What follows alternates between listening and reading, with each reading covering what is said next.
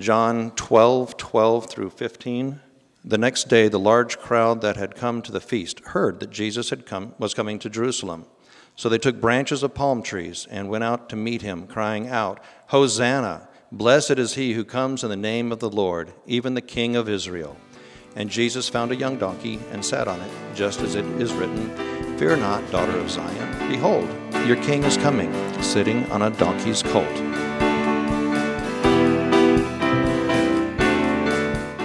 Morning. Welcome. We're going to continue this morning in our series in Hebrews. And so we're in chapter 11, and this morning we'll look at Moses and his parents and the children of Israel under his leadership and the things that they did by faith. Um, but before we start, let's just look to the Lord in prayer.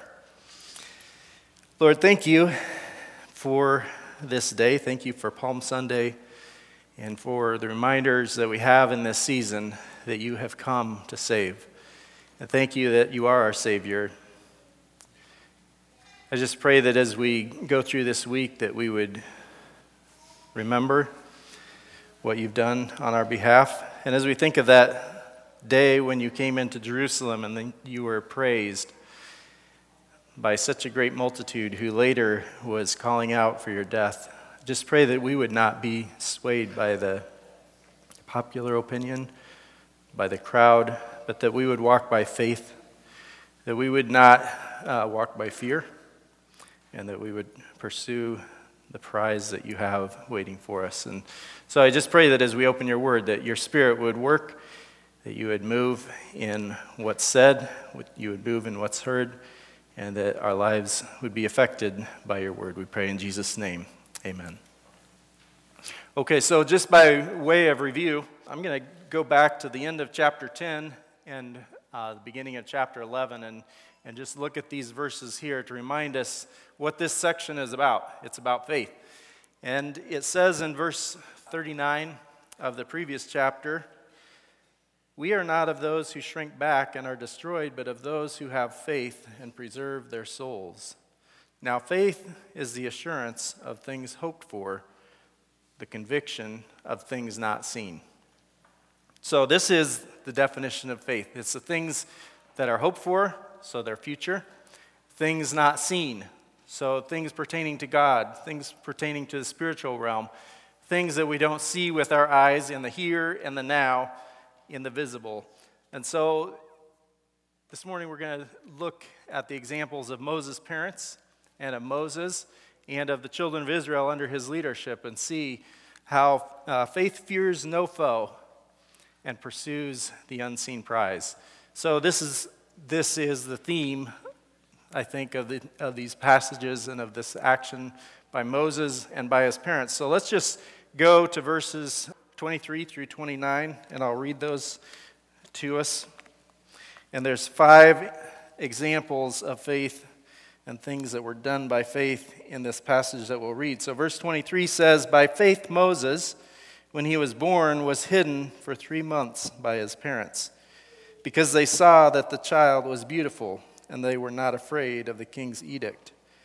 By faith, Moses, when he was grown up, refused to be called the son of Pharaoh's daughter, choosing rather to be mistreated with the people of God than to enjoy the fleeting pleasures of sin. He considered the reproach of Christ greater wealth than the treasures of Egypt, for he was looking to the reward. By faith, he left Egypt, not being afraid of the anger of the king, for he endured as seeing him who is invisible. By faith, he kept the Passover and sprinkled the blood so that the destroyer of the firstborn might not touch them. By faith, the people crossed the Red Sea as on dry land, but the Egyptians, when they attempted to do the same, were drowned. So, what we'll see as we go through these five different events in the life of Moses is people taking action by faith. And sometimes they had cause to fear, sometimes they did fear, but yet they did what they did by faith, and they overcame it, their fear, by faith. And it was done by people who were looking for something future, for something better than what they were currently seeing, better than the choices that were around them as they looked at the physical realm here. So, in all of these stories, too, and we'll, I'm going to kind of run through these stories from a historical perspective or just story perspective, the, some of the details that are important to this passage, but not necessarily recorded in this passage. But the foe is a seen foe. The foe or the enemy in this passage is primarily the land of Egypt. So I thought it might be helpful to just look at a few different things about Egypt so that we get a picture of what kind of enemy Moses' parents, Moses, the children of Israel were up against. So there's a few, a few passages that I pulled out of the prophets where God is speaking specifically about Egypt. And so in Ezekiel 29, he talks about their pride. You know, if you looked, if you were to look at a Google map image of Africa, you see kind of in the south and central part, there's this nice green band. And then it goes to brown desert. And then there's this little kind of triangle of Egypt of lush green land. And that's because the Nile River comes out to the sea there and spreads out into smaller rivers as it goes out and it waters this land. Well, Egypt took credit for that. They said, The Nile is my own. I made it for myself. So they were a very proud people and lifted up against God, in fact, claiming credit over his creation. In Isaiah, Isaiah talks about the fact that they had many idols, and God was going to judge them and allow divisions in the people to bring about civil war in that nation. Egypt was ripe for civil war. And it talks about the fact that they relied on their own counsel. And there's another passage that I didn't put up here where he talks about how God's people relied on Israel. And every time they relied on them, they were like a, a fragile reed that just collapsed under their weight. If you think of like trying to use a walking stick or something that would just collapse every time you leaned on it, it would be useless to you. That was the role of Egypt in Israel's history. Then here we will read later on that Egypt was filled with the pleasures of sin and treasures. Historically, I looked up a, a, few things on the, the great source of Wikipedia, so I'm sure this is all 100% accurate, uh, verified historical fact. But for nearly 3,000 years, Egypt was a pre- preeminent civilization. Uh, they had beautiful art and architecture a lot of wealth, as we'll see confirmed here in Hebrews 11. They had a slave driven economy in this time, at least that we're going to read about. They had made Israel slaves, and they prospered economically on the backs of slaves. They were known for great military conquest, and also, as we mentioned before, the idols and the pride. The pharaohs or the kings of Egypt were considered deity or near deity, godlike people, and they were worshiped. So, as I considered Egypt and, and what that might correspond to today, there's a lot of things that we see today that do correspond to that. And then it also made me think of what the Apostle John said in 1 John chapter 2. He said, All that is in the world, and then he lists these three different things that characterize the world. He says, The desires of the flesh, the desires of the eyes, and the pride of life. That's all that's in the world. That's what motivates and drives the world system, according to John. And it's all not from the Father, but from the world. So, Egypt, I think, is a good picture of the world in general and the culture in general, and it applies to the, the world that we live in too. You could look at all of these things Many of these things have been true, even of the nation that, that we live in now, and continue to be true. The pride, the lifting up against God, the great wealth, benefiting from slave trade around the world, even in our own country at times of history, you know, being a preeminent civilization, not for 3,000 years, but for 100 years or so. All of these things we can face today.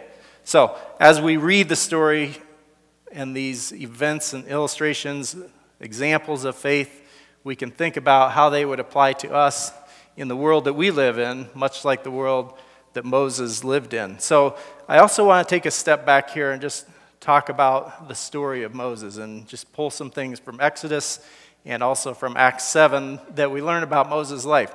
So, last week we talked about the patriarchs Abraham, Isaac, and Jacob. Well, Jacob had 12 sons. One of them, his brother, sold into slavery. He ended up in Egypt through a series of events. There was a famine. Jacob and his family ended up going to Egypt to get food because of Joseph, the one son that had gone there.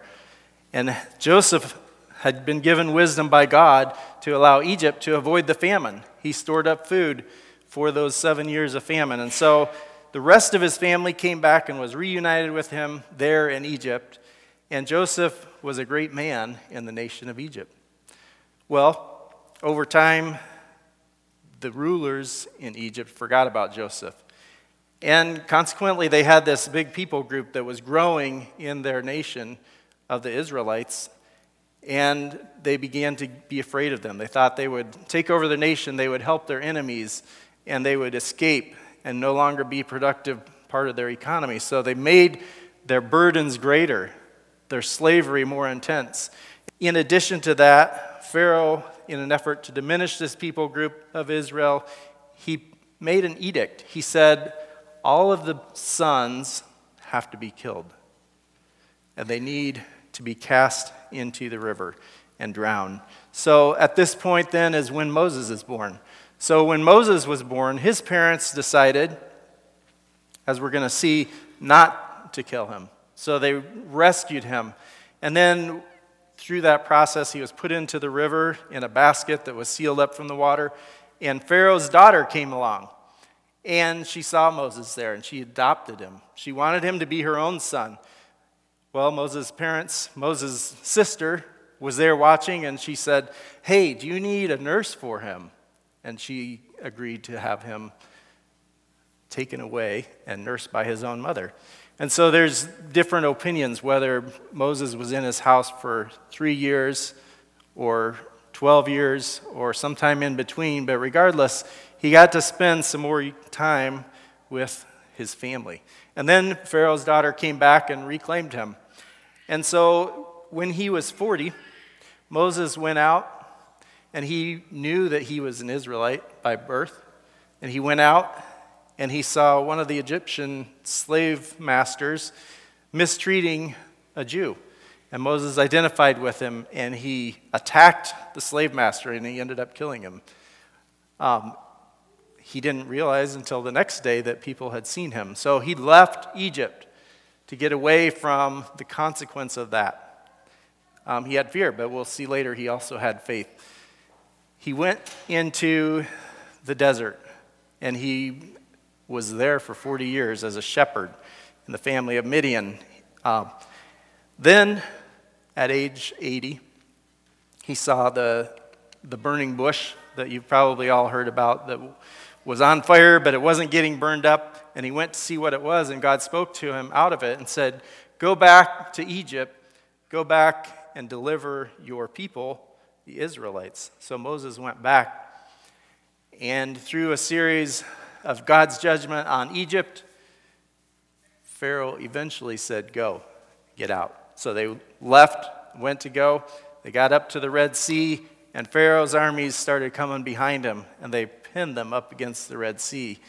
And in fear, they cried out to the Lord. And the Lord said, Go into it.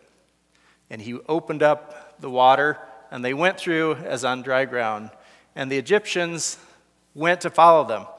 They went into the place that was dry ground, and God started making their wheels fall off their chariots, bogged them down, got them in the middle of the Red Sea, and then poured the water back on top of them and destroyed them. And that began the next 40 year period of Moses' life when he led the children of Israel through the wilderness right up to the promised land which he did not get to go into.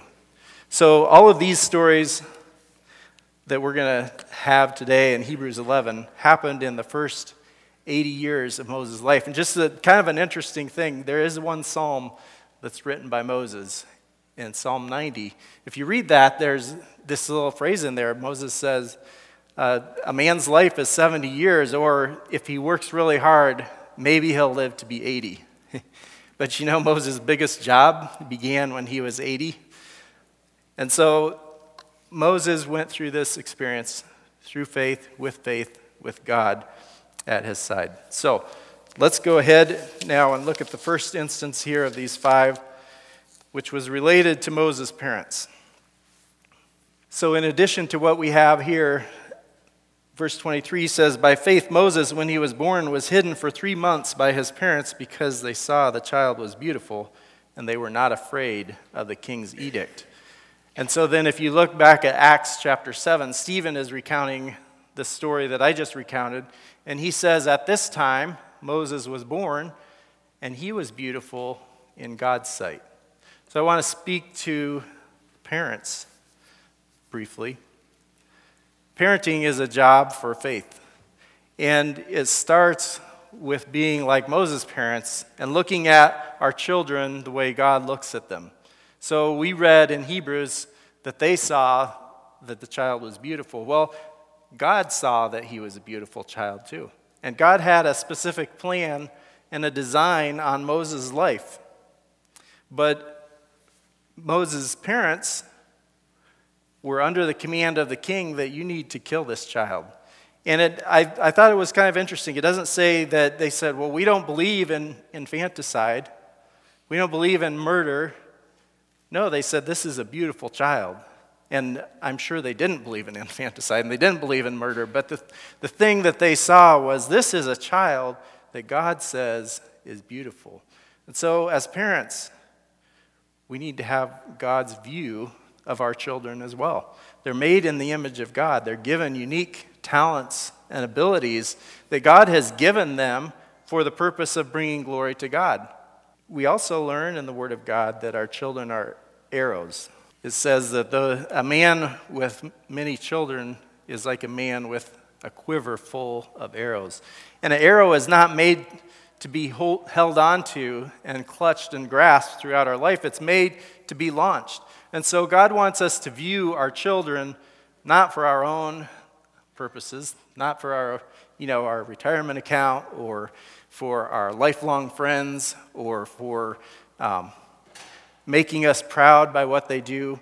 No, they're, they're given to us for us to shelter from the world until they're ready to be launched into the world and make a difference for the kingdom of God. And so this is how Moses' parents viewed them and, and viewed Moses, and he hid them. They hid him, and they took on that risk of being caught disobeying the king. And it says um, they didn't fear the king's edict. So we are to live too as parents in the fear of God, not in the fear of what the world wants to tell us we can and can't teach our kids or can and can't do with our kids. We need to take our instructions from the Word of God as we seek to make our kids what God intended them to be. And then there came this point in Moses' life where he went back to Pharaoh's daughter. You know, that's a scary thing. When your kids, you know, whether it's sending them to public school or sending them to college, seeing them move out, whatever stage in life and whatever, you know, gradual degree that may happen, that's a scary thing as a parent. I can say that. Um, it scares me. And I feel a loss too. You know, because I want to have these, these kids for my lifelong friends. But that's not what God made them to be. And so Moses' parents let him go. And he went back to, of all things, Pharaoh's daughter to be trained in the ways of Egypt. What a scary thought that must have been for them. You know, what's he going to choose when he's old enough? Well, we won't wait. We'll move on to talk about Moses. I wanted to repeat this too. Faith fears no foe, and it pursues the unseen prize. So Moses' parents, they weren't afraid of what Pharaoh said. They did what God instructed. They saw Moses as God saw Moses, and they didn't fear the foe of Pharaoh. But they pursued the unseen prize of what God had created Moses to be, and so they released him at the right time. But by, Moses, by faith, Moses, it says, when he was grown up, refused to be called the son of Pharaoh's daughter, choosing rather the people of God. So Moses, the second instance of something done by faith is Moses saying, I'm not Pharaoh's daughter's son anymore. I'm an Israelite. I know they're slaves, I know they're mistreated, but I'm one of them. And so Moses looked at all this wealth, power, and position he could have, and he chose. So he made a choice, a faith based choice, based on his faith based identity. And so for us, we need to get our identity from the Word of God. Who are we? We're children of God. We're made in the image of God. If we have, our, have put our faith in the Lord Jesus, we're saints, we're holy ones. And so, how we identify ourselves, just as Moses identified himself, leads to some faith based choices. I didn't realize I was putting these tongue twisters in here, but they've become t- tongue twisters in the meantime. and so Egypt had all of these offerings. Egypt was offering Moses, you can be called the son of Pharaoh's daughter. You can have the pleasures of sin. You can have the treasures of Egypt. Well, does that sound familiar? Those are the things that John talked about. Everything that's in the world, it's the pride of life. It's the desires of the flesh and the desires of the eyes. But you know, between Moses and breaking through to the prize that he couldn't see, there was a foe. So to choose to be called an Israelite meant mistreatment by the Egyptians. To choose to walk away from the pleasures of sin meant mistreatment by the Egyptians. And to choose to walk away from the treasures of Egypt meant to suffer the reproach. And it says the reproach of Christ. So Moses had this view Christ, Jesus, was not born for hundreds of years after that. But Moses knew there was a Messiah coming. And Christ, my understanding is Christ is the translation of the Greek and New Testament word that is Messiah in the Old Testament. And Moses knew that God was sending a Messiah one day to rescue Israel.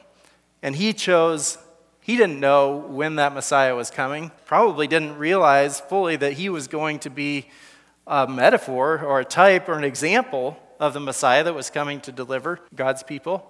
But he chose that unseen prize to be identified with God's people, to have freedom from sin, not the pleasures of sin, but freedom from sin, and to be identified with the coming Christ. It says that Moses made this decision when he was grown up. So I want to encourage us too, as parents, and for those of you that are, are younger, there comes a point when you have to make a decision based on your own faith. And as parents, we have to understand that too. Our children have to make a decision at some point about their own faith about their own identity, whether it's going to be in Christ or is it going to be an identity anchored in the pride of life and the desires of the flesh and the desires of the eyes. So each individual needs to make that decision. And what a sad thing when somebody does grow up and makes the decision not to be identified with Christ, not to be identified with the people of God, not to accept that identity that is brought to you when you put your faith in the Lord Jesus Christ. But this was something that Moses' parents had to trust the Lord for. The next example, then, where it says, by faith, comes in verse 27. It says, by faith, Moses left Egypt, not being afraid of the anger of the king, for he endured as seeing him who is invisible. Now, I think there, there could potentially be two different times in Moses' life that this could apply to. There was the time when he had killed the Egyptian slave master and fled to Egypt. There was also the time when he or fled to Midian. There was also the time when he led the people of Israel out into the wilderness. But because these events seem to be in chronological order, I think this refers to the time when Moses fled Egypt after he had killed the Egyptian slave master. And I think that's kind of interesting because you know, it says he left Egypt not being afraid of the anger of the king. You know, it says right in Exodus that Moses, when he realized that somebody had witnessed his murder, that he was afraid and he fled. But you know, God, in looking at this, says by faith he left Egypt. So faith is not the absence of fear, but faith is what can overcome fear. Faith is what allowed Moses to make this decision to leave Egypt. And then it says he endured. So when you endure, it means you've started something and it's continuing, and you need effort to continue it, okay? So Moses had made this decision I'm going to be identified with Israel, I'm not going to be identified with Pharaoh's daughter. And so he left Egypt, no strings attached, identified with the suffering people. And he didn't do that solely motivated by fear. He did it by faith because he saw, it said, as seeing him who is invisible. So he was pursuing God even out into the desert to flee from the land of Egypt. And there, I don't know if that's perhaps where he wrote Psalm 90. I don't know. But evidently, when Moses was out in the desert, he was not just away from the Lord, he was pursuing and seeing him who was invisible. And he was acting under the authority of Jehovah rather than the Pharaoh of Egypt. And so he endured. The path he started out on, he needed to continue. And he did it as seeing the invisible. And as we saw at the beginning of the chapter, faith is the conviction of things not seen. So in this case, I was thinking about the fact, you know, faith, it fears no foe and it pursues the unseen prize. And there was a day that we read about in the Gospels where Moses was there it's referred to as the uh, Mount of Transfiguration. Jesus took three of his disciples up. They fell asleep. They woke up, and Jesus is there on the mountain. And he's talking with Moses and Elijah on the mountain about the salvation and the work that he was about to accomplish on the cross. And what a privilege for Moses to be there, seeing and talking to Jesus on the mountain about what Jesus was about to do to rescue his people. We don't know what they said, but that was a great prize, and Moses was able to enter into that hundreds and hundreds of years later because of the choice that he made to live his life enduring in that identification with Christ and that identification with God's people. Faith fears no foe and pursues the unseen prize now, I'm going to skip over verse 28 because I want to finish with that, but we'll go to verse 29 and read about Israel. So, after Moses has had his confrontation with Pharaoh over the fate of Israel, saying, Let my people go, and Pharaoh saying, No, it came to a point where Pharaoh finally said, Go. And so the children of Israel went out. They went, says, by faith the people crossed the Red Sea as on dry land. But the Egyptians, when they attempted to do the same, were drowned. Well, as they left Egypt, Pharaoh decided, I don't want to let them go after all. And he pursued them with his armies. And they got up to the Red Sea and they were trapped. There was no way out. They were angry at Moses. They said, Why'd you bring us out here to kill us? You could have just had us killed back in Egypt. There's enough graves there. You know, they, they didn't seem to be acting in faith, did they? But God said, Stop crying out to me and go into the water. And Moses raised his rod, and the walls of water opened up overnight. The ground was dry. And in the morning, they were able to walk out in the water, and they had walls of water on both sides, and they were on dry ground. Well, they did that by faith. Can you imagine that? I don't, I don't know how deep the Red Sea was there, but to have walls of water deep enough to drown an Egyptian army and walk through that, they had to have faith in God. And it says, by faith, they crossed the Red Sea on dry land. But the Egyptians, they went in after them, But they didn't do it by faith, and they ended up drowning. You know, and I was thinking about that and wondering what might that look like for us today? What, what things might we do by faith that if we tried to do not by faith, we would drown for, for you know, metaphorically drown.